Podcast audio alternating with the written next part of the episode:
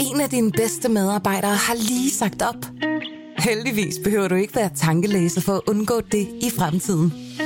WinningTemp indsamler data gennem hyppige og anonyme medarbejderundersøgelser, så du lettere kan mærke pulsen på dine medarbejdere og støtte der, hvor der er behov. Kunder som Alfa Laval, Orkla og Volvo bruger allerede WinningTemp og ser, at det øger trivsel, reducerer turnover og hjælper med at fastholde talenter. Få gratis gennemgang allerede i dag på winningtemp.com. Podcasten er sponsoreret af Maxus, som netop er lanceret i Danmark med 100% elektriske biler med moderne teknologi og højt udstyrsniveau. Find din forhandler på maxus-danmark.dk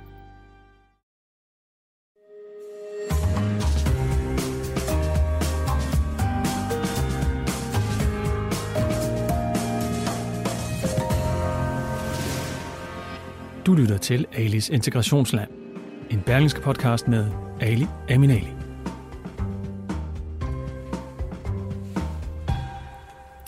Igen og igen hører vi historier om effekten af social kontrol, æresrelaterede hændelser, vold og tragiske historier i det minoritetsetniske miljø. Og når historierne bliver fortalt, står der en masse politikere, velkendte meningsdannere og forskere frem for at tale om det. Dem vi faktisk alle sammen allerede kender. Men hvad med kvinderne, mændene, pigerne og drengene, der er en del af disse miljøer og reelt slås med dem på daglig basis? Er der nogen af dem, der reelt lytter til, altså lytter vi til dem, lytter de til, hvad der bliver sagt? Det er jeg faktisk lidt i tvivl om. Jeg er faktisk lidt i tvivl om, vi overhovedet taler med de rigtige mennesker. Jeg er faktisk lidt i tvivl om, jeg har talt med de rigtige mennesker de sidste par gange. Jeg har lavet et program om, om social kontrol, æresrelateret vold, alle de her forskellige ting. Derfor har jeg gjort det lidt anderledes i dag. Og jeg kigger allerede på hende. I kan se med alle sammen derude. Uh, hun står lige ved siden af mig. Jeg har nemlig inviteret en uh, vært, verden på podcasten Skamløs, Suher Al-Masal, med herinde i studiet. Ja, næsten rigtigt, Suha. Suha. ja. Ja, til at være min medvært i dag. Hej Suha.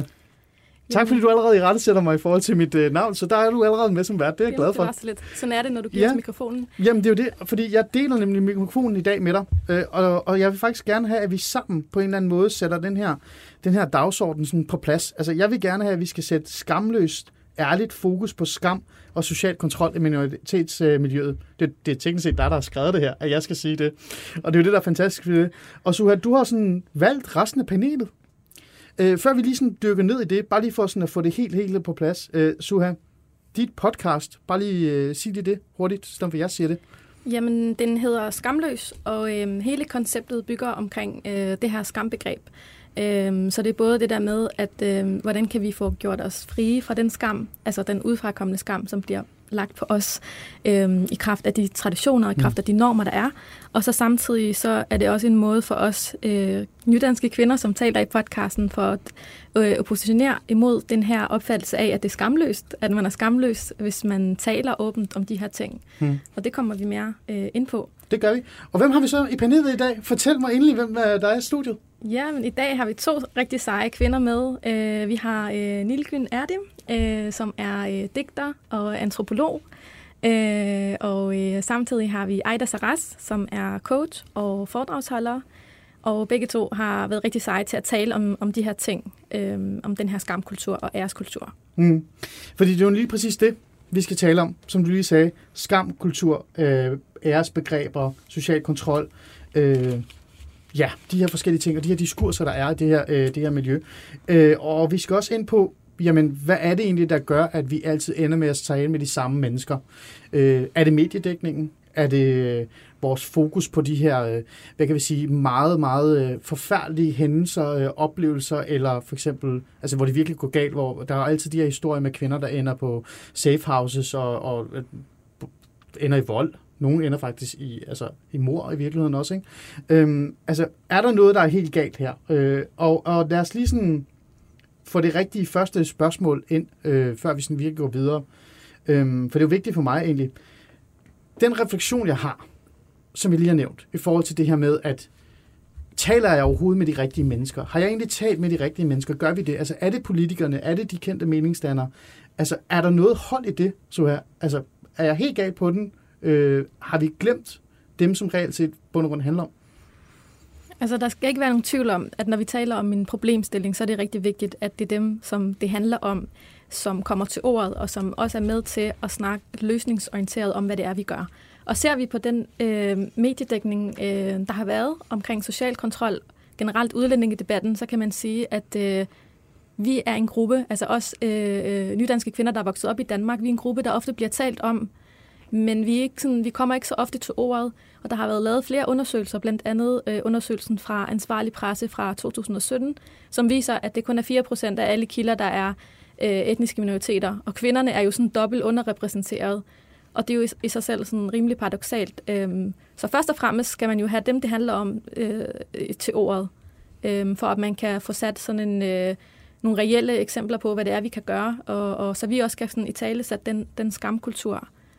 Øh, men det ved jeg, at mine gæster også har, har noget at sige omkring, øh, fordi at det, jeg ved i hvert fald, at, øh, at, øh, at det er noget, som du også har snakket rigtig meget om øh, før, øh, Nilgen det her med altså mediernes øh, sådan, øh, øh, mediedækning, og hvordan den kan være med, også til at putte en skam øh, på, på kvinder, eller på en bestemt befolkningsgruppe måske. Mm. Kan du forklare lidt mere om det, det, det, det vi har snakket om? Øh, det, jeg har oplevet gennem min opvækst, gennem mine 20'er, har, har nok primært været, også af min observation af samfundet og minoritetsunge, er, at, at der er tillidsbrud mellem, mellem, mellem retorikken i samfundet og mellem det politiske, det statslige, og så og med, med, altså, ned til minoriteten. Ikke? For, for hvordan skal man snakke om noget så sårbart øh, som ens familie og social kontrol, når det er, at, at, at retorikken er så negativ og diskriminerende og faktisk racistisk over for minoriteter. Så hvor, hvordan, hvordan kan man få den tillid til et system, til nogle fagfolk, til nogle mennesker derude? Hvordan, hvordan tør man at snakke om det, når man ved, at man kan få hug i den sidste ende, og overskriften kan være, jamen,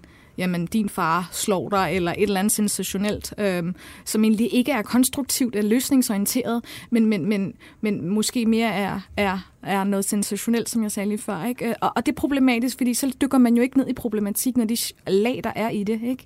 Men, men, men tillid mangler i vores samfund øh, mellem minoriteten og, og, og ja, Men lad mig, lige prøve, lad, mig lige, lad mig lige være sådan lidt, øh, lidt kantet her. Værsgo. Fordi, ja, nu skal jeg være lige sådan helt sikker på, hvad det er, der bliver sagt her. Ja. Øhm, Siger I, at medierne sådan på en eller anden måde bare sådan glemmer den gennemsnitlige? Fordi jeg har sådan et... Du står her ved siden af mig, du er jo vært på et podcast, øh, og du er, så vidt jeg ved, øh, veluddannet, og du har haft nogle personlige oplevelser, men du er egentlig det ressourcestærke, som jeg også er lidt træt af. Så hvad, hvad, hvem er det så, vi skal tale med? Altså, du er jo et produkt af det her med, at man har haft fokus på nogle specifikke øh, kvinder. Men, men jeg tilhører jo også en gruppe, som altså også har været underlagt nogle af de her mønstre og nogle af de her øh, kulturer. Øh, og det, det her, den, altså den her podcast Skamløs, det er første gang, hvor jeg nogensinde tager bladet fra munden og taler, fordi jeg i rigtig mange år har følt, at jeg ikke kan, kan sige noget, uden at jeg ligesom på den ene side ligesom øh, øh, putter mere brænde for sådan en, øh, en, en højere ekstremistisk diskurs, og bliver betragtet som sådan øh, forræderisk. På den anden side, så er det bare sådan rimelig svært at tale om. Det er sådan et sårbart emne. Jeg kan ikke sige, hvad jeg har været udsat for, for eksempel efter min skilsmisse, som jeg snakker om i, i Skamløs, øhm, uden at jeg på en eller anden måde udleverer min familie. Mm. Og, og der ligger mm. rigtig meget skam forbundet med det. Mm. det. Det er rigtig svært at snakke om. Det er rigtig svært, at jeg kan sige, hvad jeg har været udsat for som kvinde, øh, uden at jeg på en eller anden måde øh, føler, at jeg udleverer min familie, smider den foran bussen. Mm. Mm. Og, og, og der ligger rigtig meget berøringsangst, og det, du, nu siger du sådan, jamen jeg er jo sådan en, øh, ja, hvad kan man sige, jeg er jo både sådan højt uddannet, men samtidig har jeg også været underlagt de her ting. Og der har jeg også kunne se, at der er virkelig behov for, at vi rykker ved, hvordan vi snakker og, om tingene. Hmm. Øhm, okay. Du vil gerne sige noget, Ada? Ada? Jamen, jeg tænkte bare, Suha, vil du ikke fortælle lidt om, hvad din, altså sådan, hvad, hvor, hvor du voksede op henne, for eksempel? Jamen, jeg er vokset op på Vestegnen i Albertslund. Øhm, men sådan set gennem min opvækst altså, har det været meget sådan, øh, det der med, at øh, der har været nogle bestemte normer i det område, vi har, vi har boet i. Øhm, og øhm, så det har både været sådan meget med sådan øh, arabisk kultur, som jeg har fået med, og jeg har også fået sådan indkodet, hvis man kan sige, den her øh, skamopfattelse, altså sådan, at der er nogle bestemte ting, som jeg ikke skal gøre som kvinde, fordi det er, sådan, det er forbundet med noget skam. At der er en bestemt sådan dresscode, øh, som, som passer til en, hvad skal vi sige, dydig, ærbar kvinde. Men samtidig er jeg blevet opfordret til at læse. Det har været ligesom sådan en, en, en meget respekteret øh, mm. ting, så det er også det, det, det, det, det er vigtigt, at vi også får de her nuancer med. Øh, men samtidig øh, så har jeg også fået at vide, at øh, jeg skal for eksempel ikke vælge en karriere, hvor det er, at min livsstil øh, kan komme ind og påvirke sådan, ja. mit familieliv. Ja. Så jeg har også følt, sådan, at jeg har skulle kæmpe for overhovedet at læse journalistik, for overhovedet sådan, at få den livsstil, jeg har fået. Okay. Men altså, hvis vi lige går tilbage til, det kan jeg godt følge dig men hvis vi går tilbage til det reelle spørgsmål, som vi gerne vil stille, som du faktisk har, har, har virkelig øh, på hjertet, det, det er jo noget, vi har talt om før det her program, det her med øh, mediehåndtering. Altså, kvinderne, der får taletid. Øhm, jeg ser jer tre som meget ressourcestærke kvinder. Det vil jeg gerne være ærlig at sige. Jeg sidder endda over for en feminist. Det er positivt sagt, bare roligt. Jeg bliver selv kaldt feminist, åbenbart, har jeg fundet ud af. Øhm, er du ikke det? Jo, det er det er også. Siden du har inviteret os herind og givet os. Jo, jo, det er, det er kun fordi, jeg fik skæld ud sidste gang, fordi jeg kun havde mænd i studiet. Det er kun derfor, jeg er her. Nej, men, men hvad er det egentlig så for nogle mennesker, vi glemmer? Jeg vil gerne vide præcis, hvem er det, vi, vi, vi glemmer? Hvem er det, jeg reelt set burde tale med, eller øh, medierne burde gå ud og besøge, eller hvad er det for nogle sager, som der burde være mere fokus på, i stedet for dem, der er? Du havde hånden op Ja. Jeg vil bare lige sige, for mig at se, så handler det ikke så meget om, at du skal ud og tale med alle de her forskellige eksempler. Altså sådan, det, det er der jo allerede. Der er allerede nogen, der fokuserer på dem. Jeg, det, den problematik, jeg ser, altså jeg kan tale ud fra mig selv og min egen oplevelse. Øh, det kan godt være, at jeg ligesom er, synes som en, der er ressourcestærk i dag, mm. men det har jeg ikke altid været. Altså, jeg kommer godt nok fra en velhavende familie, eller sådan en rimelig ressourcestærk familie med mine forældre, de er højt uddannede. Mm. Men jeg har ikke altid følt mig ressourcestærk, fordi da jeg var ude for negativ social kontrol ja. og havde de her problemer, så havde jeg ikke rigtig nogen steder, hvor jeg kunne gå til. Det er der så også blevet lavet om på i dag. Men alligevel, så ja, der var ikke nogen, jeg sådan kunne spejle mig i. Der var ikke nogen, der ligesom havde gået vejen, øh, en rollemodel, jeg kunne se op til, som, som kunne forstå mig og som kunne tale med mig uddømmende. Fordi den, de psykologer, jeg talte med på det tidspunkt, Øh, Her taler du om fagpersoner, ikke? Ja. Vi taler men, ikke om foredragsholdere og politikere. Også det, også det, fordi det betyder også noget, at der i mediebilledet også er nogen, der kan tale mere nuanceret okay. om tingene. Ja. Øhm, jeg havde sådan en... Det, det, det, jeg tror, som er vigtigt at forstå for folk, som ikke, er en, som, som ikke selv er en minoritet, det er, at når du vokser op, øh, så i en minoritet, så har du jo også et loyalitetsbånd til dine forældre. Det har alle børn. Mm. Altså børn af misbrugere vil jo også helst være sammen med deres forældre oftest.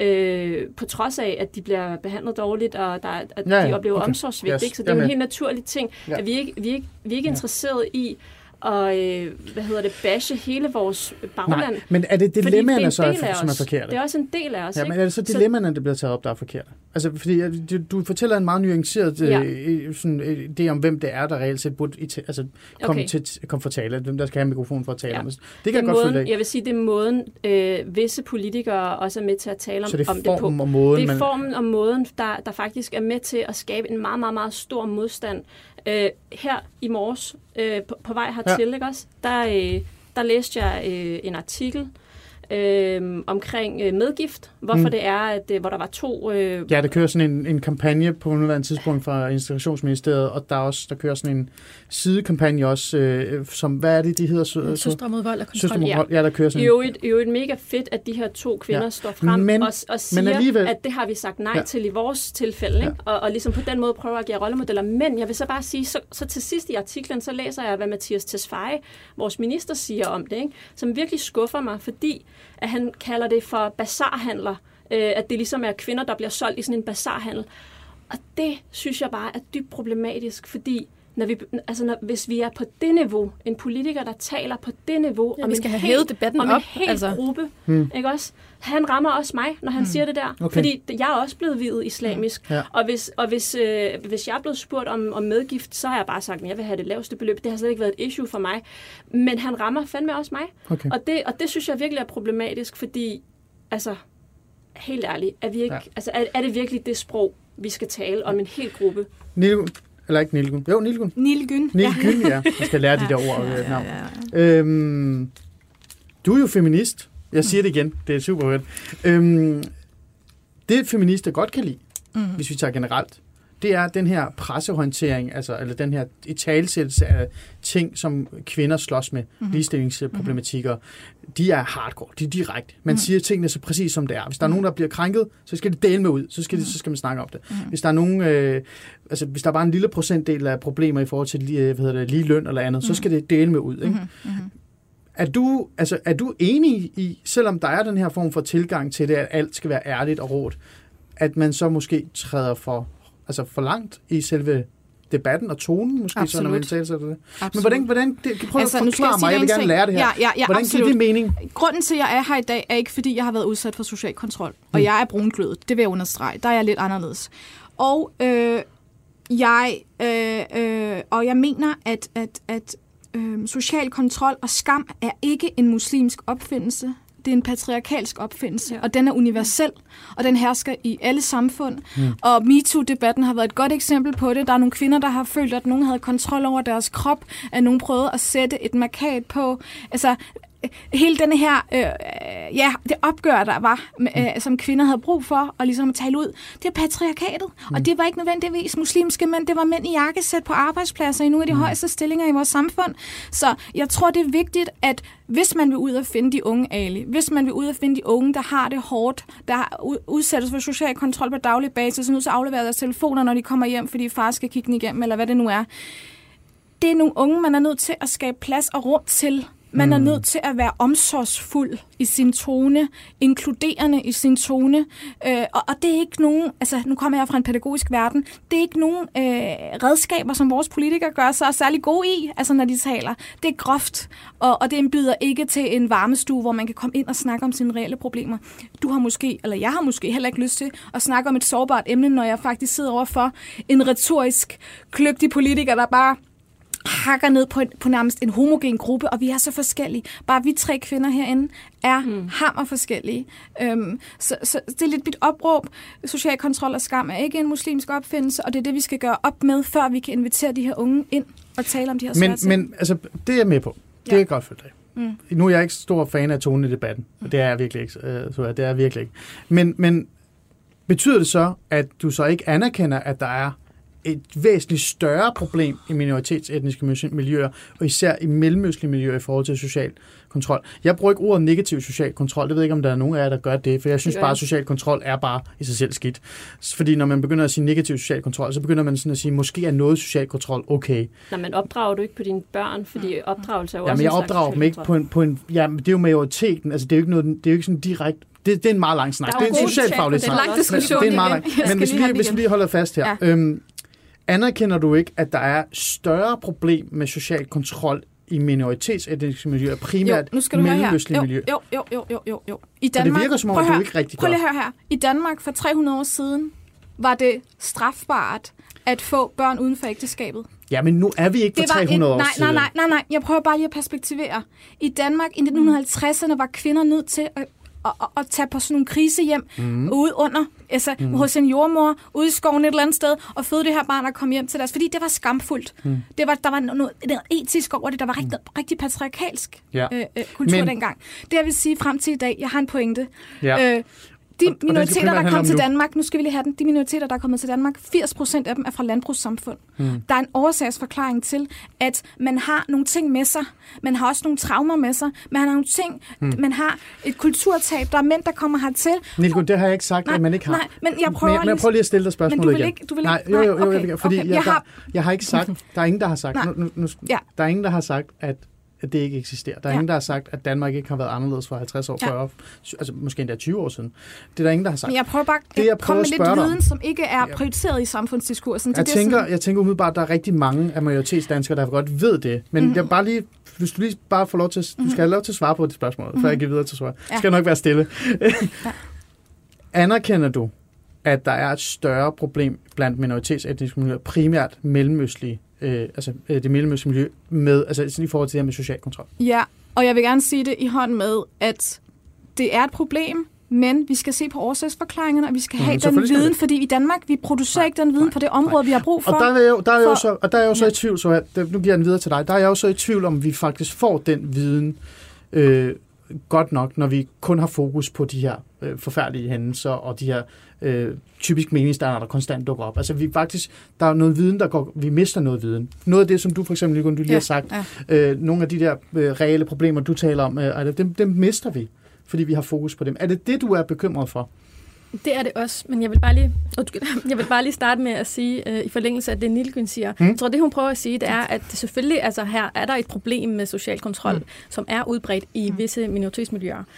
Mere end du vil se det i, øh, i, i, øh, ja, i andre by- byer, hvor der, hvor der primært er velhavende danske øh, familier. Mm. Men det der er i det der, når vi snakker om det, så skal vi huske, at det er jo ikke sådan etnisk betinget. Det er jo ikke sådan, at det kun er fordi, man er brun i huden eller sådan noget. Man skal huske på, at det Jamen, har jeg jo vil nu noget at ikke gøre med sige, de at muslimer er kun brune i huden. Det er, sådan, det, det er derfor, jeg synes, jeg har... Det, er det, der, Nej, der men er i medierne bliver der snakket på den måde. Mm. I medierne, den diskurs, der er, det er den, vi Mm. taler om i dag. Der bliver Okay. okay. ofte problemet sådan negligeret på en eller anden måde. Og det er bare vigtigt at huske på de her nuancer.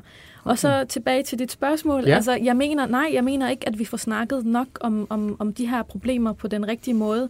Og jeg mener ikke, at det er det rigtige, der kommer til ordet. Fordi vi bliver ved med at, at, at, at, at frembringe sådan enkeltsager. Altså Mm. sådan ekstreme sager. Øh, øh, og, og så skaber vi sådan to øh, øh, hoved sådan, øh, klichéer. Enten er det den øh, frafaldende kvinde, der har smidt tørklædet, der bare øh, vendt ryggen til familien, eller så er det den undertrykte, som bare har boet i et øh, tvangsægteskab, Ja. eller sådan, og bliver, de bliver tæsket hver dag. Og, Ja. og de, Okay. de to, de skal selvfølgelig have hjælp, Ja. men der, de fleste af os øh, som nydanske kvinder, vi står jo her midt imellem okay. De her to. Så lad os tage Det er også, der er flest af. Så lad os starte fra scratch. Nu siger vi, det er os, der er pressecheferne. Ikke? Der står fire øh, chefredaktører her. Ikke? Jeg er chefredaktør for Berlingske, du er chefredaktør for et eller andet, øh, jeg ved ikke, et eller andet svensk medie, jeg ved det ikke. Du er chefredaktør, jeg ved det ikke, et eller andet. Du er sådan en feministisk chefredaktør for et eller andet. Hvordan gør vi så? Hvordan skal vi så gøre? Hvordan skal, altså, vi starter fra scratch. Hvordan skal vi så øh, gøre? gøre? Hvad vil du gøre? Hvad vil du prioritere i morgen? Vi er nødt til at kigge hinanden i øjnene og tale om det her problem. Altså virkelig som om, at vi... Jamen, vi taler jo om det. Ja, men Så- nej, vi vi bliver nødt til at tale om det på en anden måde, på en ny mm, måde. Det er okay. det, vi skal Hvordan? have en, en kursændring. Kom. Ja, Nu, lytter, nu skal vi skal lytte til det nu. og, og, og, og jeg tænker med det, altså sådan, vi skal, vi skal snakke mere løsningsorienteret. Mm. Vi skal have flere kvinder på banen. Der er ikke noget skam forbundet med at gå, altså, gå frem og sige, at jeg har været udsat for de her ting. Mm. Og, og den her søstersolidaritet, som popper op sådan indimellem i små bølger, den, den skal vi altså frem med. Mm. Sådan så, at, at det er også rart for en som, som mig og en anden kvinde, som har været udsat for måske værre ting end mig, altså vi også sådan kan stå side om side med, med Nylgen og Ejda og andre kvinder, og så vide, at vi sådan holder sammen. Mm. At vi bakker hinanden op i, i, i den her øh, nydanske kvindekamp. Fordi det er også det, det handler om. Øh, den, hvis, hvis man ikke får hævet den her debat og, og, og får mm. fremmet de her eksempler, Så er også lidt Så- det der med, at øh, selv de mindste ting er gode nok. Det skal vi også lytte til. Der er intet, der er for småt til at Nej, tale om. der, der er ikke noget, der er skamfuldt. Vi skal starte helt der fra scratch. Der er ikke noget, der er Og skamfuldt. man må gerne have et stolt banner, hvor Nico, der står... jeg, jeg vil faktisk give ord Ja. til dig nu. Kom med den. Jeg vil springe Ja. ja. herover. Øh, I 2008 var jeg... Øh, Ej, jeg har været interesseret i dine banner. Nå, okay, kom Nej, med men det kommer jeg også til. I 2008, der var jeg en del af øh, øh, nogle kvinder, der startede et kvindenetværk op, der hed Q Freedom, tværkulturel kvindekamp. Mm. Øh, der var så bare det, at det var i 2008, og der var der ikke øh, so me, så høj plan, som vi har i dag, og, og, og der var der en anden dagsorden, og det var, at der var man ikke særlig solidarisk med religion og islam. Og, og der var der en kritik af det, så det skulle nærmest være sort på hvidt, enten det ene eller det andet. Mm. Du kunne ikke være en stolt muslim, praktiserende i det private, og så være en feminist, der skilte dig ud og råbte det skulle, det kvindekamp skulle på virkelig gaden. være sort og hvidt. Det skulle virkelig være sort og hvidt, og det kunne jeg slet ikke finde. Nej. Altså, der var der et par stykker af os, der trak os ud, og siden der har jeg ikke tur indgå i sådan nogle fællesskaber mm. før. Men interessefællesskaber, som dukker op via SoMe, som også har fordele, ikke? det er, at sådan en som Suha kan møde sådan en som mig, jeg kan møde Ejda, at, at, at vi inkluderer hinanden, at der, vi skaber plads til hinanden, og skaber et fællesskab omkring det, mm. hvor vi kan tale om et trygt rum for Det er unge. super interessant. Øh, et trygt rum Men- for unge. Jamen lad mig lige bare lige på Ja. et eksempel. Jeg havde jo en, en ung pige på 19 år fra Aalborg øh, med i mit program, da det kørte i Radio 4, mm. som hed Nailin. Hun har vanvittigt mange TikTok-lyttere eller seere med. Virkelig, virkelig mange. Mm. Og hun gør grin med alt. Både social kontrol og ære og skam og alle de her ting. Og, og hun, hun kommer jo længere ud. Hun kommer meget mere ud til end nogen andre, end vi gør nogensinde. Eller dem, der har skrevet bøger og sådan mm. ting. Er det sådan noget der, du tænker, det er, det, det er der, hvor løsningen er? Og det er dem, man måske som chefredaktør skal have mere fokus på, i stedet for kvinden, der sidder ude i Safe House? Ja, altså man skal være... Ja, undskyld. Nej, nej, du, du Nej, taler det er. Ej, Jamen, jeg havde et spørgsmål Nej. til dig. Nå, okay. Ja. Øhm, nej, men så man skal i hvert fald være, ops på de her bølger, som, øh, som Suha sagde lige før, af, af, af, af girl power, ikke? Eller sådan mm. af, af de her Ja. feministiske bølger, som dukker op, for feminisme er så meget. Feminisme er ikke kun den etnisk hvide, øh, hvad er det, 4. 5. bølge, eller hvad der kører af feminisme derude, men det er jo også en, en, et patriarkalsk opgør med ens baggrund, og, og man man har så mange forskellige historier, og det vi ikke sætter pris på i vores samfund, det er, at vi er så forskellige i minoriteten, og har så for, mange forskellige historier at komme med, mm. fordi der ikke er en værdi i det. det er ikke en Super point. statistik. Ja, Ikke? super Så. Ja. Ja. Ejda? Altså, jeg tænker også, hvis nu snakkede du, du startede med at spørge, om hvis nu vi var nogle chefredaktører, ikke? Ja, præcis. Jeg tænker bare, altså det jeg savner, det er faktisk også, at journalisterne tør gå mere til politikerne og holder dem op på de ting, de siger, de ting, de udtaler sig om minoriteter. Hvad altså for eksempel? For eksempel, for eksempel bare det her, Mathias Tesfaye har, øh, har udtalt. Ikke? Mm, okay. Altså, hvorfor er der ikke nogen, der går til ham og siger, mener du virkelig det? Altså, kan du virkelig sidestille det med en bazarhandel? Så det var Øh, den der bizarre statsminister- øh, citat omkring det her med, at de her kvinder blev næsten handlet som Det er bizarre... bare lige den, jeg kan øh, huske, ja. ikke? men der er mange. Mm. Mm. Øh, og, og, og vores egen statsminister har så også været med til at, øh, at udtale sig øh, omkring sådan nogle her ting på en meget, meget generaliserende måde. For eksempel. Jamen, at hun kalder øh, det, der er sket øh, her for nylig, i terrorangreb, for islamisk terror. Mm. Mm. Altså, der er islamistisk terror, der er rigtig, rigtig stor forskel. Ja. Så det er også det der med, så skærer hun ligesom alle muslimer over en kamp, bare ved den udtalelse. At der ikke er nogen journalister, der spørger hende lidt dybere ind til det, så hun kan få lov til at rette ret, ret det. Fordi Mm. hun, hun faktisk ender med at, at skære en hel gruppe øh, i vores samfund, okay. som faktisk er en ret stor gruppe over en kamp. Ikke? Hvad er det næste, som ja. Du vil gøre som chefredaktør?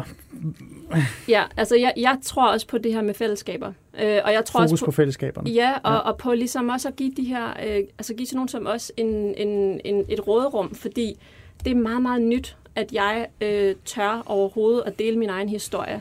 Og, øh, og, og det har taget mig rigtig lang tid at nå hertil. Mm. Og jeg har ikke fået nogen hjælp fra det offentlige, eller fra nej, nej. en eller anden socialrådgiver. Der, jeg, har, jeg har faktisk selv betalt for min egen behandling, og for min egen øh, hvad hedder det, coaching og uddannelse, og hvad, hvad det nu er. Øhm, og det er jo ikke Mm. alle, der har den mulighed. Ja. Men, men det, det, jeg, det, jeg gerne vil sige, det er, at, at at komme hertil for mig, er også sådan en, okay, det, er fakt, det har faktisk været rigtig, rigtig svært. Jeg bliver, jeg bliver nødt til at erkende, lidt ligesom Su har også været inde på før, det har taget rigtig mange år at komme hertil, hvor jeg overhovedet tør, og jeg gør det mm. samtidig med, at jeg også skal, skal øh, forsvare mig og forsvare min egen tro og min egen kultur og mit eget ophav. Ja, for du føler jo, du har behov for at, at, at, hvad hedder det, forsvare det jo. Ja, det gør jeg, fordi, Fordi at fordi jeg er- føler også, at det bliver brugt imod mig. Mm. Når jeg prøver at gøre noget Ja. ja. op i, den, i det lige- miljø, jeg ja. ja. kommer fra, Ja. ja. så bliver det ligesom brugt i nogle andres agenda, i nogle politikers agenda, ja. øh, som er meget islamkritisk eller minoritetsfjendtligt. Øhm, så altså, lad os lige, lidt tilbage til dig, sådan, fordi nu står vi og, sådan og siger, hvis vi selv var chefredaktør. Nu er du jo redaktør og vært og tilrettelægger, og jeg ved ikke hvad på din egen podcast. Er det sådan noget der? Mere af det? Det, det, det er bundet i det behov, og ja, det er et eksempel på det. Øhm, fordi i forlængelse af det, Ejda siger, det vi har behov for, det er også sådan, at vi skal ligesom, tage patent for vores eget narrativ som mm. kvinder. Vi skal ikke finde os i det der med, at der bliver ligesom sat de her labler på os. Vi skal have ret til at tale om, om den social kontrol, vi bliver udsat for. Om det så er det mindste. Om det så er en eller anden fyr, man dater, der siger til en, at øh, du skal ikke gå med make-up eller et eller andet, mm. som vi også har snakket ja. om i vores nye episode i Skamløs. Mm. Altså det er, sådan, det, det, det er fra det mindste til det, til det største. Der er ikke noget, der er skamfuldt. Der er ikke noget, der skal negligeres. Mm. Og så tror jeg også bare, at vi skal være meget ops på, at Altså, du, nu kaldte du mig ressourcestærk lige før. Og mine forældre, de kom til landet der i 90'erne. De kom som flygtninge, ressourcesvage flygtninge. Så man kan jo sige, at det har både været sådan... For mig har det handlet om at bryde en social arv, men så har jeg også været udsat for nogle ting, hvor jeg har skulle kæmpe mig ud af en social kontrol og, og brudt med nogle normer.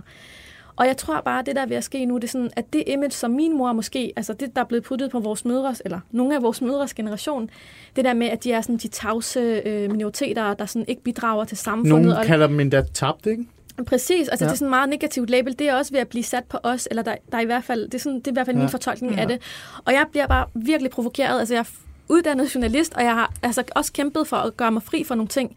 Selvfølgelig har der været flere år, hvor jeg også har øh, øh, skulle, øh, altså, har lidt under angst og en depression på grund af de her ting, og jeg har ikke rigtig kunne se nogle rollemodeller, og det har været svært. Men jeg har sgu da kæmpet mig ud af det, så jeg ser mig selv også som stærk samtidig. Mm. Men jeg savner også bare at se de her rollemodeller, så andre kvinder, som er ressourcesvage, som måske ikke lige har styrken til selv at stå imod hele familien, kan se, at der er håb forud. Mm. Vi skal, Det- det lige også runde, vi skal lige runde lidt af, så vi kan komme videre til næste, men jeg vil gerne have, at vi skal, sådan, det skal give mening, det her for mig. Mm. Det, det er fordi, øh, og det er derfor, jeg inviterer dig i studiet. Det er fordi, du er et eller andet sted, jeg vil gerne have, at du skal womansplain for mig, hvad det her det her er. Og det, det var dig, der sagde, at vi er nødt til at snakke om det her pres, vi er nødt til at snakke om den her tone i debatten. Noget, jeg reelt set altid bare afviser fra start, hvor jeg siger, at det giver ingen mening. Jeg kan godt se, hvad det er, I siger. Det, jeg kan godt se det. Jeg kan godt se det her med, at tonen gør noget. Den har faktisk en, en negativ øh, hvad hedder det, effekt, det her med, at man, man, nogen går i selvforsvarsmode, når de Ja. gør det. Øhm, men så er der er der også mange, der sidder derude, som synes noget af det, du har lavet allerede nu, er mega provokerende. Og, og rykker på deres toner. Øh, jeg ved øh, fra en anden podcast, for jeg har også lagt mærke til det. Hvad var det, du sagde i podcasten? Nu har jeg lige glemt, øh, hvad det hed. Øh, der er en, der hedder Bag Masken. Ja, de bag masken også. Der er også andre, ja, der er også andre øh, podcasts, som også tager de her emner op, hvor, hvor de sådan, altså folk bliver sådan direkte farvet over, de snakker om sex, og de snakker om andre ting og sådan mm. noget. Så der vil jo altid være nogen, der synes, at nu træder du på vores tæer. Skal vi ikke også lige passe lidt på med, at hvis vi skal i talsætte problemer, du sidder og prikker? for jeg ved, at det er dem, vi sagde, du også gerne vil snakke om. Skal vi ikke passe lidt på med, at, at hvis vi skal i tale til nogle problemer ærligt, at vi, at vi ikke sådan kommer til at censurere os selv, fordi vi netop bliver sådan bekymret for, at nu kommer vi, gør vi dem her sure, nu gør vi dem her kede, nu gør vi dem her. Er der, ikke, er der ikke noget af det? Tænker du ikke over det, når du sidder og laver en podcast? Jeg har tænkt rigtig meget over sådan, sådan formen, og hvordan jeg skulle øh, øh, begynde at tale om de her øh, tabuer. Men når jeg tænker sådan, hvem gør jeg det for? Det er det vigtigste for mig, og det er de andre medsøstre, der sidder derude. Det er mm. dem, jeg håber at ramme. Okay. Fordi det var det, jeg selv manglede. Ja.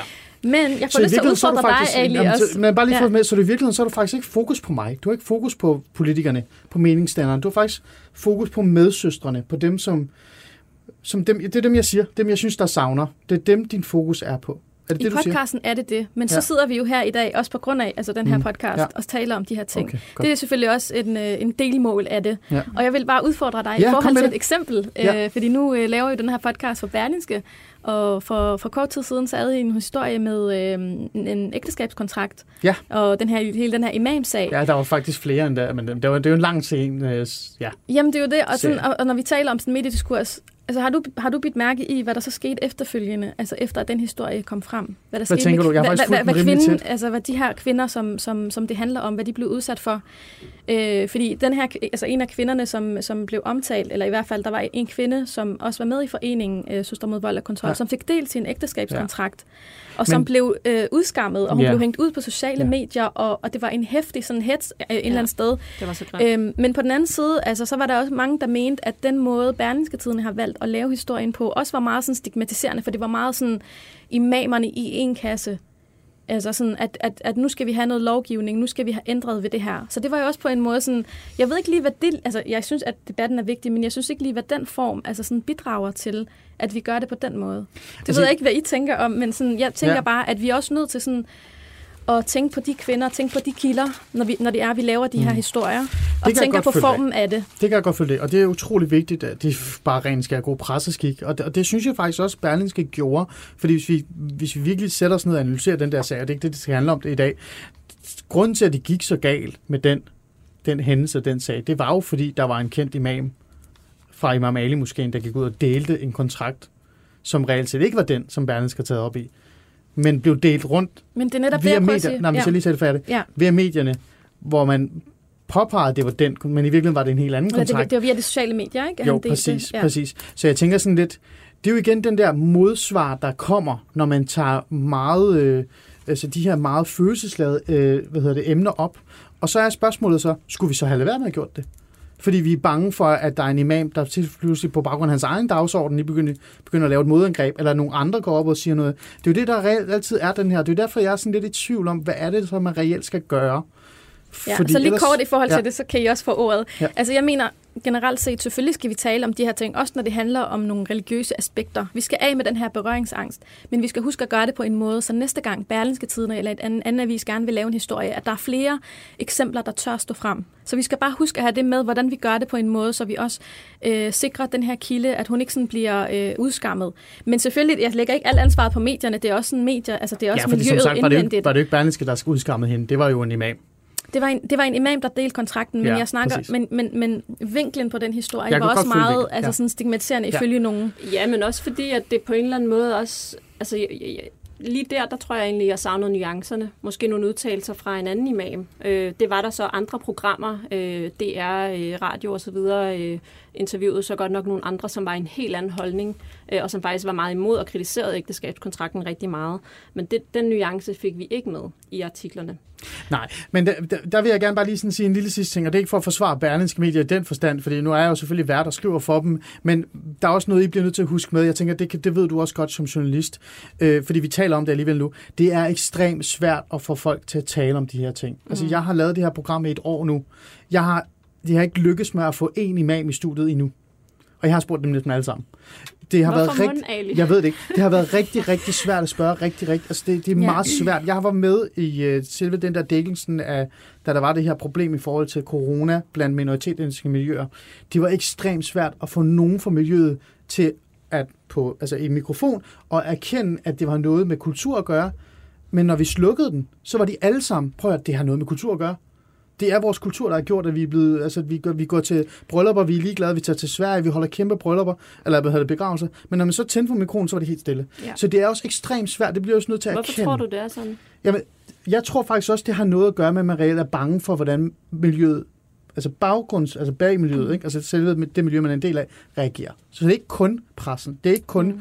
Nye Borgerlige eller DF og de andre. Det Øh, tror jeg også, man lige skal huske. jeg Jeg tror, Vi skal sidste huske, ting, før at vi, ja, vi går videre. minoriteter har et eller andet sted en eksisten, eksistentiel angst for at, at blive brugt som en marionetdukke. Altså, Ja. ja. øh, øh, øh, Ja, ja. Og, og det er jo det, som gør det. Ikke? Jeg, har heller ikke, jeg, jeg har ikke heller ikke så stor tillid til journalister generelt, men Suha var en helt anden platform, og som jeg ligesom følte mig tiltrykket af på en anden måde, fordi at der var, ja, der var noget mere tryghed, og der var en åben dialog omkring øh, nuancerne i, i, i, Ja. Altså, jeg tror også, det, Men man skal altså- men huske, altså, ikke, det er, ja. at vi, vi, vi står faktisk lidt... Altså, øh, vi har et ben i hver lejr. Vi er vokset op her i Danmark, øh, kommer fra en anden kultur, har oplevet nogle ting. Nogle af os har oplevet nogle ting, det er langt fra os alle sammen, øh, som har været uheldige. Og så har vi så øh, et ben i den danske lejr, øh, den demokratiske lejr, hvor vi også rigtig gerne vil være en del af, og vi er en del af det. Men, men vi, jeg kan godt føle mig rigtig klemt nogle gange. Og, og det er også derfor, jeg synes, det har været det er svært at tale om de her ting. Også noget af det, vi snakker om i podcasten. Det, Det er, det, det er så svært at tale om det her, fordi at der er, det her, der er den her splittelse. Altså, der er den her, og, og det, det er vi nødt til at anerkende, at vi er en del af to forskellige verdener. Og hvis to verdener skal forenes, så er vi også nødt til at møde hinanden i øjenhøjde. Det nytter ikke noget, Og det at, vi bare, at vi bare Det taler jeg- dårligt om... Det vil jeg give dig ret i. Ja. Og det vil jeg gerne lukke øh, det her øh, emne af på. Jeg tænker rigtig, jeg tænker sådan, at, at jo, vi har været igennem det. Jeg, jeg kan godt følge det her med, at det er utrolig vigtigt, at tonen er ordentlig. Det har jo ikke noget mod at sige som borgerlig, at den er ordentlig.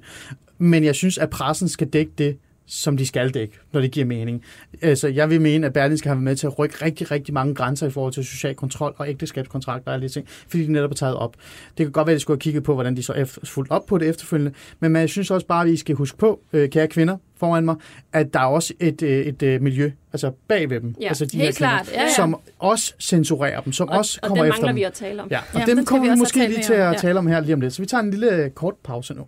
Podcasten er sponsoreret af Maxus, som netop er lanceret i Danmark med 100% elektriske biler med moderne teknologi og højt udstyrsniveau. Find din forhandler på maxus-danmark.dk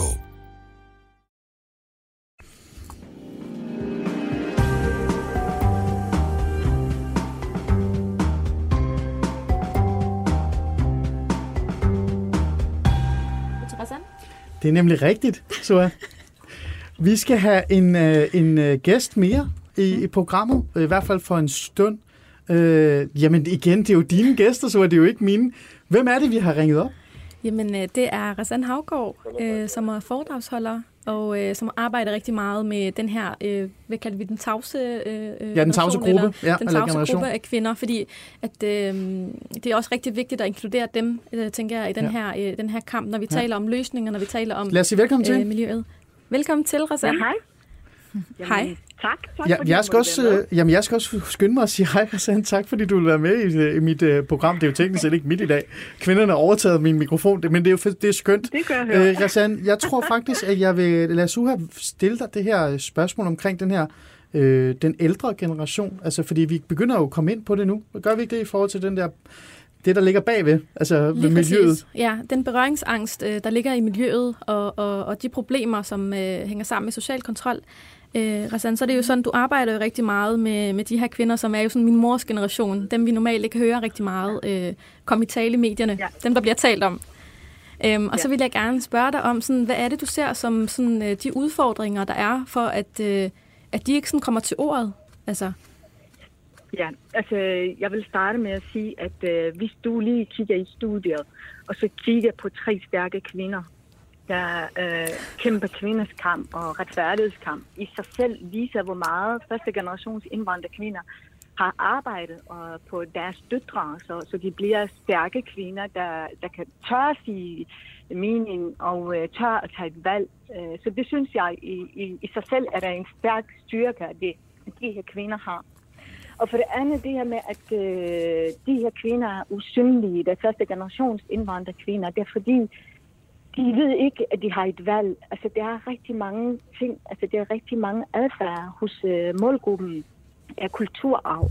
Så det vil sige, det er sådan, de har livet. Det er sådan, deres forældre eller mødre har livet, søstre har livet. Så derfor, de kan ikke, de kan ikke vide, altså, om de har et valg, om de er underlagt en social kontrol.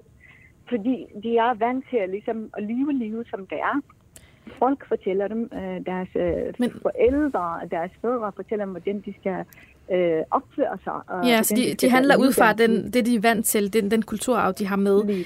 Men hvis vi nu skal tale om løsninger, fordi når man kigger på nogle altså minoritetsmiljøer, så er ja. problemet med social kontrol jo sådan altså meget udbredt i nogle bestemte miljøer, øhm, og der er nogen, der sidder mere fast i de her mønstre end andre.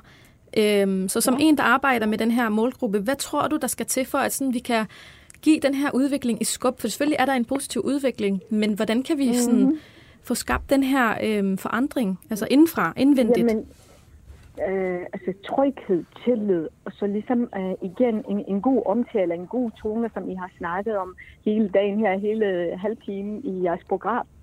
Når man øh, prøver at, ligesom, øh, at tale negativ om Øh, altså, øh, det, som de tror mest på, det er deres religion. Altså, det er ligesom, øh, så går, går de i forsvarsposition.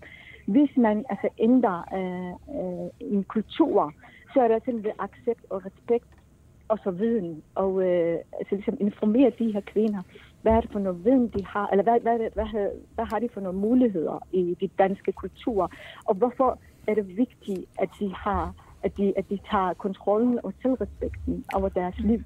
Må jeg spørge dig om noget, Rassan? Ja, ja. ja. Jeg synes jo, det lyder super interessant, og det, men, men igen, øh, nu er, er jeg jo sådan lidt øh, fræk også. Der er jo ikke noget nyt i det, øh, i bund og grund i virkeligheden. Men det er rigtigt, det du siger. Øhm, nogen mm. siger jo også faktisk, at, at eller faktisk ikke nogen, nogle af de her meget stærke minoritetsetniske meningsdannere, som også kommer fra de her miljøer. Mm. Jeg vil sige primært fra mellemøstlige miljøer, det er der, jeg synes, der er det store problem i forhold til social kontrol. De siger jo, at man skal opgive den ældre generation, fordi de reelt set er tabt, og derfor skal man kun have fokus på den yngre generation. Mit, mit problem med det, mm. øh, nu har du mere indsigt omkring det, Øhm, altså, hvis man skal have et stort opgør med, med baggrunds, øh, altså det der, det der miljø, det her, der reelt set er med til at opretholde de her social kontrol, det der er med til at, at sørge for, at øh, de unge kvinder ikke går ud og siger og fortæller om deres historie. Skal man så ikke tage mhm. fat i forældrene? Altså skal man ikke sige til dem, hey prøv at høre, Kevin, det skal du ikke, eller, eller, eller hvad? Eller er det rigtigt, at man bare skal opgive dem? Jamen, man skal overhovedet ikke opgive dem. De vil også gerne forandring. Altså, vi mennesker, vi elsker altid at udvikle os. Det er sådan, når vi går i stå, så dør vi. Så derfor, altså de her mennesker, jeg har arbejdet med målgruppen i otte år, og jeg ved, de også, når de får mere viden om de danske kulturer, når de får viden om kvinderettigheder, kvindefrigørelse, så, er, så tager de godt imod det. Altså, de skal bare vide, hvad er det for, hvad, hvad, hvad handler det om? Nogle gange, når jeg snakker med, øh, med, med de her øh, kvinder og sagt, at øh, jeg har kæmpet for min frigørelse, så spørger de mig, hvad er frigørelse? Er bare det der at gå på diskotek eller tage kort kjole på? Så de ved ikke det der med, hvad er frigørelse? Frigørelse er retten til at vælge, retten okay. til at, at studere de uddannelser. Det er ligesom det er manglende viden om, altså fordi vi, vi, vi prøver at snakke akademisk sprog til en målgruppe, som ikke har noget, øh, øh altså mm. de er ikke dannet på den måde. Det kan jeg godt følge. Altså, en, en lille ja. ting, en lille ting her til sidst, ja. øh, altså, øhm, kort, meget kort, øh, før vi sådan begynder at tage debatten op her i forhold til det her, øh, for jeg har en masse spørgsmål til Soja nu. Står bare og kigger intenst ja. på hende. Øhm, ja. Der er også nogen, der siger, at så er det bare fordi, vi skal vejlede dem mere og give dem mere undervisning og mm. uddannelse. Altså, er det det, du siger? Er det fordi, vi skal ud i de her boligsociale boligområder, altså de her områder, og tage fat i de her kvinder øh, og tage en mm-hmm. ærlig snak med dem omkring deres demokratiske rettigheder og deres øh, ytringsfrihed og deres altså øh, feministiske rettigheder, jeg ved ikke, hvad man skal kalde dem, ligestilling og andet. Er det det, du tænker, der skal, der skal sættes ja, ind i morgen? Ja, altså man skal bruge fællesskabet, man skal bruge, øh, altså ligesom øh, de kvinder, der prøver, altså fordi vi siger altid, når vi snakker om social kontrol, så tænker vi altid mænd. Men faktisk nogle kvinder er rigtig værre til, til at kunne ned, nedtrykke eller mm. øh, udøve social kontrol på deres medsøstre. Så på den måde, så hvis du gør, bruger fællesskab, bruger empowerment og bruger øh, altså det der en, en tryg øh, rum, så tabuerne øh, bliver øh, ligesom øh, frigjort. Øh, og så ud over det, altså skal de her kvinder have selvreflektion og gøre dem okay. til publikum til deres eget liv. Super, det, det, det giver mening. Det giver mening. Ja. Lige uh, på falderæbet, før vi uh, siger tak for i dag, uh, så har du nogle spørgsmål ja. til, altså bare lige hurtigt eller et eller andet? Noget? Nej, jeg synes, det var fint, det hun ja, kom fantastisk. Jeg ved ikke, om I har... Ja.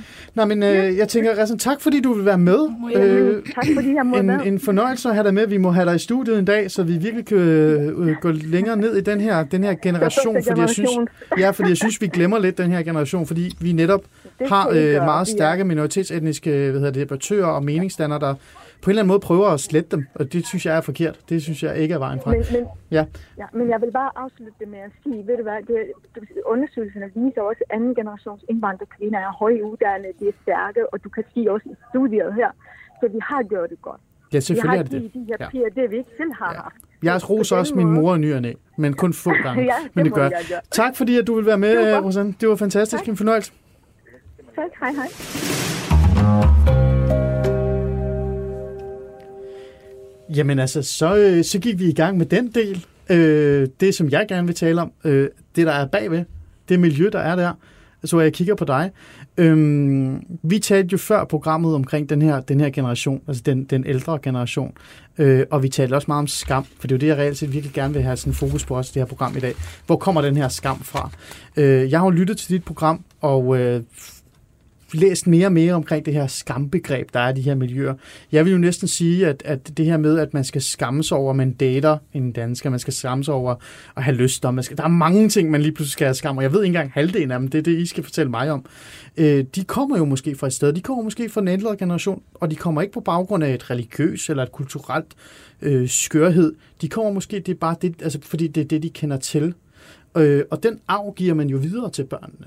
Og den forsvinder jo ikke bare fordi, at man, du ved. Øhm, så er det det? Altså, er, det, er der noget der? Altså det her med, at vi kan ikke bare sige, den ældre generation, vi glemmer bare dem, og så giver vi bare en masse feminisme og kvindekamp, og så kommer vi videre i morgen. Jamen det, der er ved den skam, det er jo, den bliver indkodet ind i os, altså som, som personer, som individer. Så øh, jamen, selvom altså, man, man flytter ud, og man får børn, og man sådan kommer videre i sit liv, øh, så kan det jo sagtens være, at man sidder og skammer sig. Det var sådan, det, det jeg tog mig selv i at gøre.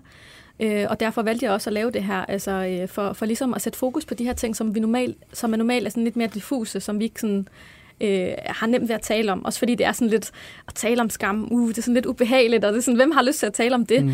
Men, men det, øh, det er noget, man er nødt til sådan at, at arbejde med sig selv om øh, med, og man er nødt til at se på, hvor kommer den her skam fra. Mm. En del af den kommer, hvor kommer jo fra, fra ja? jamen en del af den, den, den hænger sammen med den, blandt andet den, den mellemøstlige altså kultur, vil jeg sige, fordi det er jo der, jeg har rødder fra. Øhm, der er der sådan en, en, en, der er der sådan en struktur, der er nogle, nogle mønstre og, og nogle traditioner, øh, hvor det er, at, øh, at der, der er sådan en bestemt opfattelse af, hvad, hvordan en kvinde skal, skal begå sig, og altså en kvinde, at det er godt, hvis en kvinde uddanner sig for eksempel, Mm. Men hvis en kvinde sådan vælger en karriere, der måske sådan, øh, udfordrer lidt det, det her med familie, og hvor hun skal være ude måske lidt til sent på aftenen. God, og sådan øh, Ja, altså kone. bare, bare det i sig selv. Vi taler ikke engang om dating og, og vælge blandet. Ja, så, ja. så er der jo nogen, der sådan vil sige, at, at, at det er ikke sådan okay. Ej, det er sådan lidt, øh, ej, det er sådan lidt, og skal hun sådan arbejde med mænd, skal hun rejse alene med mænd? Det er sådan Hvor lidt, et eksempel, lidt... som du har oplevet eller har hørt om, at det er faktisk lidt skamfuldt at være i det erhverv?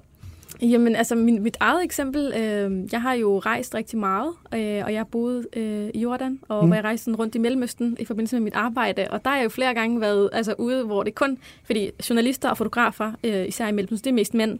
Så, der er noget skamfuldt i at være en journalist? Altså jeg har været sådan, er det okay, at jeg træder ind, og hvordan skal jeg sådan opføre mig? Og altså, jeg, jeg tog bare mig selv i, der var jo ikke nogen, der ligesom puttede det her øh, mm. øh, øh, oven på mig, men jeg var jo bare opdraget på den måde. Mm. Så jeg var sådan, nej, det er jo ikke forkert, fordi det er sådan en god sag, det var det humanitære felt, jeg arbejdet, så det er sådan en god sag, der er jo ikke noget ja. om, men alligevel var der sådan noget, Så man er hele tiden sådan en eller anden stadie, hvor man skal overveje, om, om det er skamt, om det er halal, om det er haram, eller hvad forældrene tænker, hvad naboen tænker, hvad folk omkring en tænker. Øh, og det det er jo i sig selv social kontrol i virkeligheden. Men det er jo noget, altså man kan komme til at udøve øh, om sig selv, altså Ja. fordi det er i en, i en selv. Ja. Øhm, Før jeg giver det videre, også- ja. jeg kan det videre til Ejder, fordi jeg- du skal lige give mig et, øh, et svar på det spørgsmål, jeg stiller. Sådan, øhm, kommer det lidt fra den her generation, den ældre generation? Er det noget, de giver videre til deres børn? Altså, de har jo givet en kulturarv videre, så noget af det hænger sammen med det. Hmm. Noget af det kommer fra en opdragelse, kommer fra en kultur. Men igen, når vi taler om det, skal vi også huske, at den måde, som en kvinde øh, lever på i Mellemøsten for eksempel, hvor hun er mere afhængig af en ægte mand. Hun er mere Mm. afhængig af, at, at hun bliver gift med en, der kan forsørge hende. Men nu er vi jo så i skal hun Danmark. passe ind. Jamen, præcis, det er det, vi skal huske. Det er jo ikke fordi, at de er ondskabsfulde. De prøver jo sådan at passe... Mm, altså så de har taget det med. Ja, de har, så jeg har, altid, jeg har tit fået at vide sådan, jeg ved ikke med jer, men jeg har, jeg har i hvert fald tit fået at vide sådan, du skal, altså, du skal passe på med, at du, du kan finde dig en mand. Altså det der med, hvis du bliver alt for fri, hvis du vælger sådan en karriere, der er ikke så mange, der vil fri til dig. Jeg har også fået det at vide, altså sådan, at unge mænd Mm. vokset op i Danmark, sådan, øh, en kandidat, okay, wow, dine chancer falder jo med, altså med, med alderen for de 30 år, eller sådan 20 år. Ja. Det er jo sådan altid, man skal lægge fem år mere på, ikke? Så der er sådan en form for anden form for værdimæssigt og kulturelt øh, hvad kan vi sige, øh, efterspørgsel, en eller anden, altså en eller anden form for sådan et regelsæt, der bliver sat oven på dig. Det er der i nogle miljøer, det er der blandt nogle, men så er der nogle andre, hvor det ikke er sådan. Ja. Øhm, Ej, der, har du oplevet det? Øhm, jeg har i hvert fald oplevet... Eller i hvert fald den her skam her? Ja, altså det der også er med den her skam, det er, hvis du som pige, det er i hvert fald min egen oplevelse, hvis du som pige er for skamløs, Mm. altså øh, for eksempel taler om, at du har haft en kæreste, eller øh, ja, er, er ude til sent, og ligesom meget åbenlyst, eller går med meget åbent tøj, eller et eller andet, så, øh, så, så har jeg i hvert fald oplevet, at det er som om fokuset er meget på, men husk nu, at hvis du skal have en god mand, altså sådan, som, som er en god mand i vores øjne, så, øh, så, så skal du Så ligesom skal du være leve op, så skal du ligesom leve op til nogle helt andre øh, kriterier, ikke? End, end det, jeg egentlig selv havde lyst til som, som ung teenager her Hmm. mm. i Danmark. Ikke? Okay. Øh, så, så, så for mit vedkommende, så var det meget det her med, at jeg sådan, øh, fokuset var meget på, om jeg nu blev opdraget til at være sådan, øh, øh, altså, øh, en god pige, fordi det falder også tilbage på min familie, hvis jeg nu var lidt for løsluppen. Mm. Øh, det kan have noget at sige i forhold til, hvordan Men de har har, du et konkret eksempel? mig. Må jeg, jeg høre et konkret eksempel, så jeg virkelig kan forstå den her skamting Ja, altså følelse? bare det, et konkret eksempel, hvor du virkelig følte dig skamfuld. Ikke fordi der stod en mand og kiggede på dig, eller dine forældre, eller, noget, eller miljøet. At du sådan reelt set bare stod i en situation og tænkte, nu bliver jeg fyldt op af skam, Ja. og, og faktisk bliver nødt til at begrænse mig selv nu, fordi at Ja. der er noget, der, der trigger i mig. Jamen, det var da mine forældre opdagede, at jeg havde en kæreste, øh, da jeg var 14 år gammel. Øh, der blev jeg fyldt op af skam, fordi jeg er blevet opdraget til, at det ikke er i orden. Og nu siger jeg kæreste, ikke? Det er jo Mm. faktisk ikke noget, øh, vi i minoritetsmiljøet er så tilbøjelige til at kalde det, fordi det er Hvad kalder altså man det så? En fyr eller en, Nå, en, en, man dame. ser. En, man man ser. ser. En, man Okay. skriver med. Okay. Altså, fordi Men det der der, blev du fyldt op med skam. Jamen, altså, jeg var også totalt splittet, fordi på den ene side, så var jeg jo dybt forelsket, og på den anden side, så, øh, så var det jo helt vildt forbudt, det jeg havde gang i. Mm. Bare det, at jeg skrev med en, ikke? Var det fordi, det var en Øh. dansker, eller var det, fordi, eller, var det bare fordi, det var en mand? Nej, han var også muslim. Altså, Så det var, var ikke en mand, engang det var fordi- en, en ung Ja, dreng en- på 15, Ja, ikke? men det var ikke engang fordi, at det var, altså, du ved, sådan, det andet, altså den der, man altid hører det der med, at man ikke må date danskere. Øh, nej, det, var var ikke engang det, det, der det, det har jeg det. faktisk ikke oplevet, men det er måske også, fordi min egen mor, hun er, har dansk baggrund, ikke? Jo. Men, men, hvad hedder det, jeg tror også bare, at det kommer så også af, altså, den negative social kontrol, der udsprang af det hmm. forhold, der blev opdaget i mit tilfælde, det var jo også mine forældres måde at passe på mig på. Og jeg ved godt, det, det er meget svært at forstå, når man ikke kommer fra den kultur. Men du skal tænke på, at alle, altså, det er, også det, det er også det, vi prøver at gøre op med, når vi begynder at tale om de her skamfølelser. Ikke?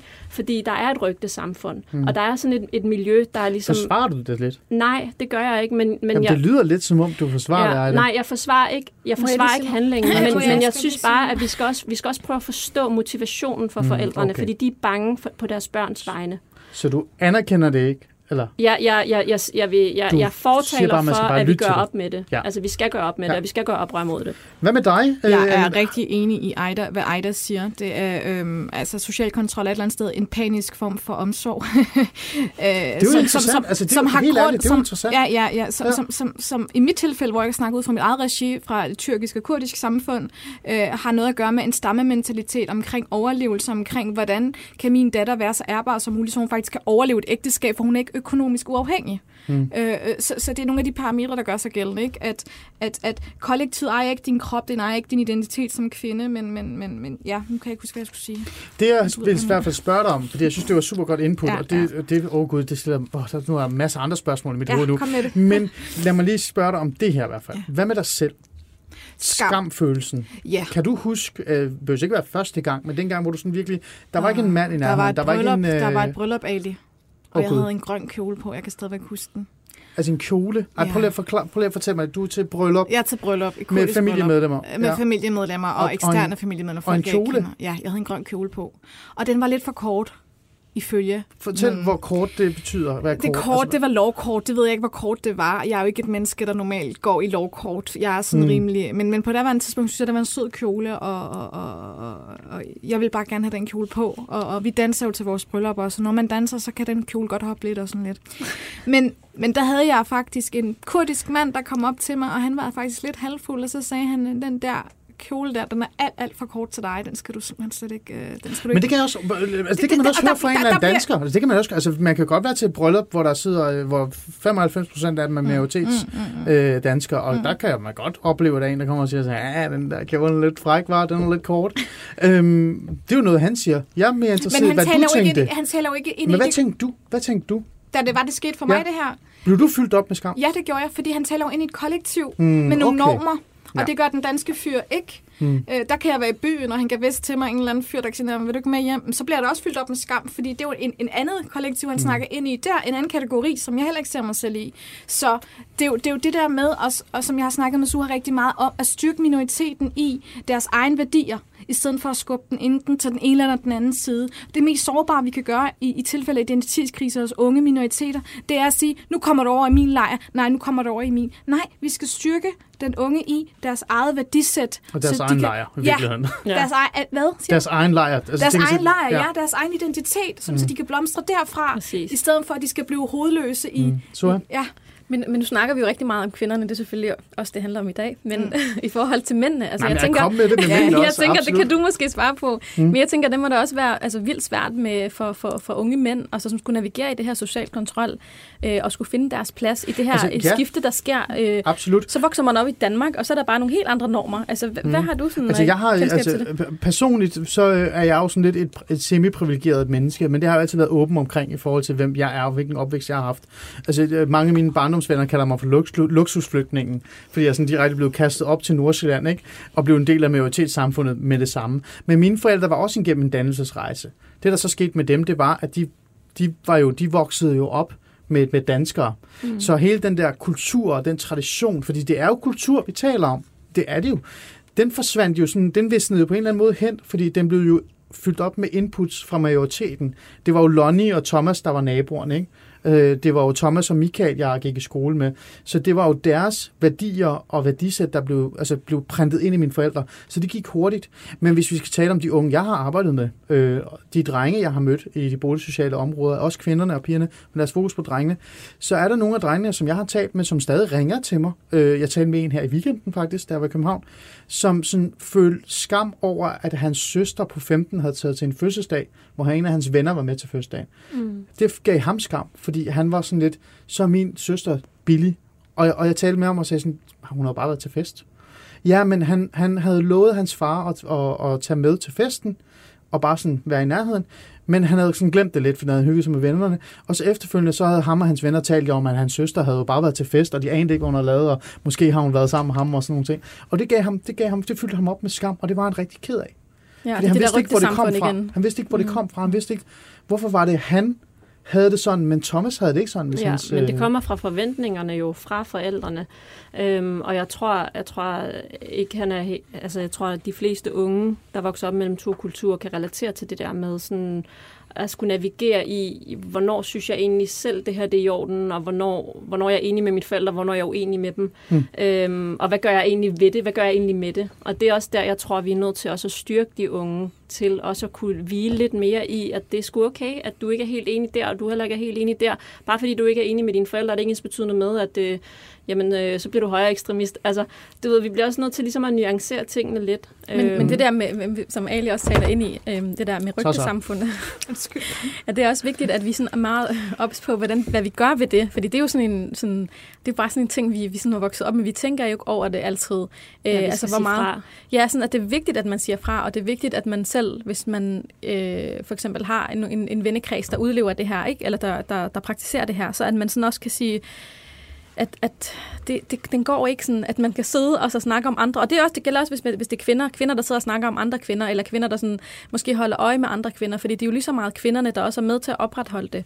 Øh, så man er nødt til sådan at i tale sætte det og starte med sådan, at finde ud af, hvordan man selv kan gøre, øh, for at, man, at vi ikke sådan går rundt og holder øje på den måde med hinanden. Og det prøver du jo med dit program, med dit podcast, øh, det prøver jeg faktisk med, med skamløs. Ja, nu er der cirka 2-3 minutter tilbage. Vi kan måske godt lige gøre 40 sekunder over tid, øh, fordi så heldige er vi. Øhm, hvis vi skal tale om løsninger i forhold til det her. Nu har jeg siddet og lyttet til jer i forhold til skam. Jeg har fået en større indsigt i, hvad det er. Det er i hvert fald meget omfattende, øh, og vi kan tage, lave flere programmer omkring det. Men, men øh, hvis man skal være løsningsmæssigt orienteret i forhold til det, så skal man jo, kan jeg høre på jer, man skal ikke opgive den ældre generation. Man skal oplyse den yngre generation, men også den ældre generation. Og så skal man på en eller anden måde give miljøet og de unge, og også de ældre, til selv at kunne på en eller anden måde frigøre sig, uden at der kommer for meget input udefra. Man skal være kærlig i tonen, og, mm. og, og den der grove retorik, som er dybt racistisk fra statens side. Det sker jo, altså det, er jo, det kan godt være, at vi er uenige du. omkring Det er vi, ja. Det kan godt være, at vi er uenige, men det går hen og gør, at man ikke, der ikke er et trygt rum, hvor man kan snakke om øh, de her sårbare emner øh, omkring sin familie, som er Og- noget, man har mest kært. Ikke? Altså, Ja. Og så medieplatformene skal også tænke på sådan, og, og måske øh, give plads til nogle af de unge mennesker. Øh, jeg kan mm. se, at der er rigtig mange, der blomstrer på, på de sociale medier. Der er Ja. mange, som siger TikTok, øh, podcastmediet. Der sker rigtig meget, og jeg føler bare sådan, at vi sakker virkelig bagud med nogle medier i de formater. Altså man kan jo mm. godt sådan øh, øh, bryde tingene lidt op og, få, og, og give Det mikrofon lige før, til flere næsten, unge. ja, det er lige før, du siger, at, at uh, medieverdenen i virkeligheden i dag er, er styret af gamle mænd, der ikke ved, at der findes TikTok og Instagram. Altså, jeg vil give dig ret, fordi at jeg, jeg, som jeg sagde, jeg tror, der er flere influencers og rollemodeller ude i, i sociale medier, end der er nogen af dem, der har skrevet bøger. Jeg er selv en af dem, der har skrevet bøger. Ja. Jamen, øh, jeg, jeg sidder bare sådan tilbage med sådan en, noget, vi ikke lige har fået vendt så meget, men det er det her med frigørelse. Øh, der, var, der var nogen, der nævnte det på et tidspunkt. Hvad er frigørelse egentlig? Og for mig at se, så er den her frigørelseskamp, som jeg har taget, og som Suha har taget, og delvis. delvis, øh, altså der er, mange, der er mange, der tager den, ikke også? Den handler ikke om, at øh, for alles vedkommende, om at øh, vi, vi gerne vil, hvad kan man sige, clean cut med vores bagland og med vores kultur. Mm. Det handler faktisk også om ligesom at omfavne vores kultur, og så sige, at jeg tager det med mig, som jeg synes har været en gave, og som jeg er rigtig stolt af. Og så tager jeg også det gode, som jeg har herfra fra Danmark, og jeg er også en stolt dansker. Og så, så frigørelse for mig, det er ikke kun ret, retten til at øh, gå med lårkort og, mm. og nedringet bluse. Det er faktisk også, at min søster, som går med tørklæde, også har ret til at, øh, at gå med det tørklæde, som hun har lyst til. Ikke? Fordi, fordi hun har så svært ved at finde arbejde på grund af, altså det er sådan, vi bliver nødt til ligesom at, at, at, at, at kigge hel, helorienteret eller hel, på helheden mm. af det her. Godt. Så Afslutningsvis. afslutningsvis, Ja, jeg vil kære bare- medvært, Yes, jeg vil bare skynde mig at sige, at øh, hvis man er nysgerrig på at høre mere omkring dating forbudt kærlighed, så kan man høre episoden, der kommer ud i morgen. Og så vil jeg bare takke dig for, at du har givet os mikrofonerne, Ja, tak, Ali. og vi kommer gerne Ej, igen. Jamen, det, det skal I også få lov til. Og jeg vil bare sige tak, fordi at, uh, I havde lyst til at være med i uh, programmet og hjælpe mig med at, sådan, at få lidt større indsigt. Uh, og så tænker jeg, at vi to vi skal bare skændes uh, senere, hvis det er det. det. Kan være super fedt. Men, men Suha, tusind tak, fordi du vil være med. Du skal, lade være, du skal stoppe Ja. med at slå på min mikrofon. Det var så let. Men tak, fordi du vil være med. Jeg er og ikke tak, vant fordi til de du, her øh, fancy nej, er mikrofoner. Og Nilgun, tak Ja. fordi du vil være øh, en del af Tak, panelet i dag og øh, belære mig lidt om alle mulige forskellige ting. Og Ejda, jamen altså igen, tak fordi du vil være med, og vi ses jo nok igen. Det ved man jo aldrig. Det ved man aldrig. Det har været en fornøjelse. Og til jer seere og øh, lyttere, tak fordi I øh, kiggede med. Og øh, jeg håber, at I selvfølgelig ser med næste gang. Til Johanne derude, tak for instrukserne og, og hjælpsomheden omkring alt muligt, som du selv godt ved, hvad er. Tak for i dag.